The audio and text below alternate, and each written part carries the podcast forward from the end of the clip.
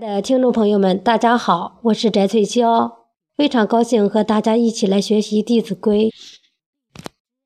财大者望自大，人所服非言大。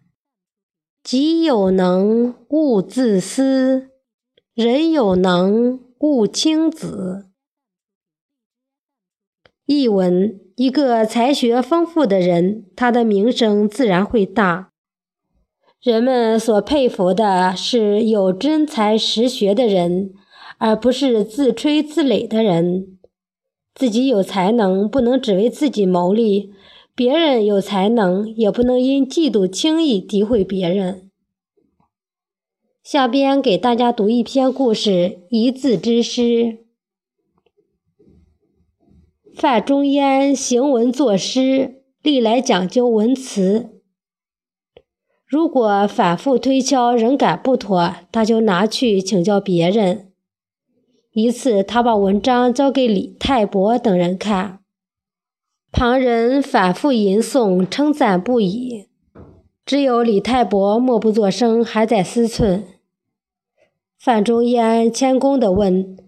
李先生，请谈谈高见。李太伯见范仲淹态度真诚，就起身说道：“范公文章一出，必传播四方，肯定能获得盛名。但我想斗胆改一字。”范仲淹听了，连连恭请他指点。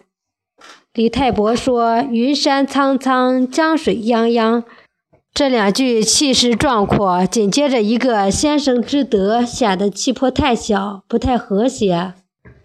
依我看，“德”字应改为“风”字为宜。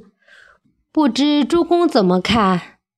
话音刚落，别人还没应话，范仲淹大声叫好，并且敬重地对他说：“我从此拜您为一字之师。”今天的《弟子规》就学到这里，谢谢大家的收听。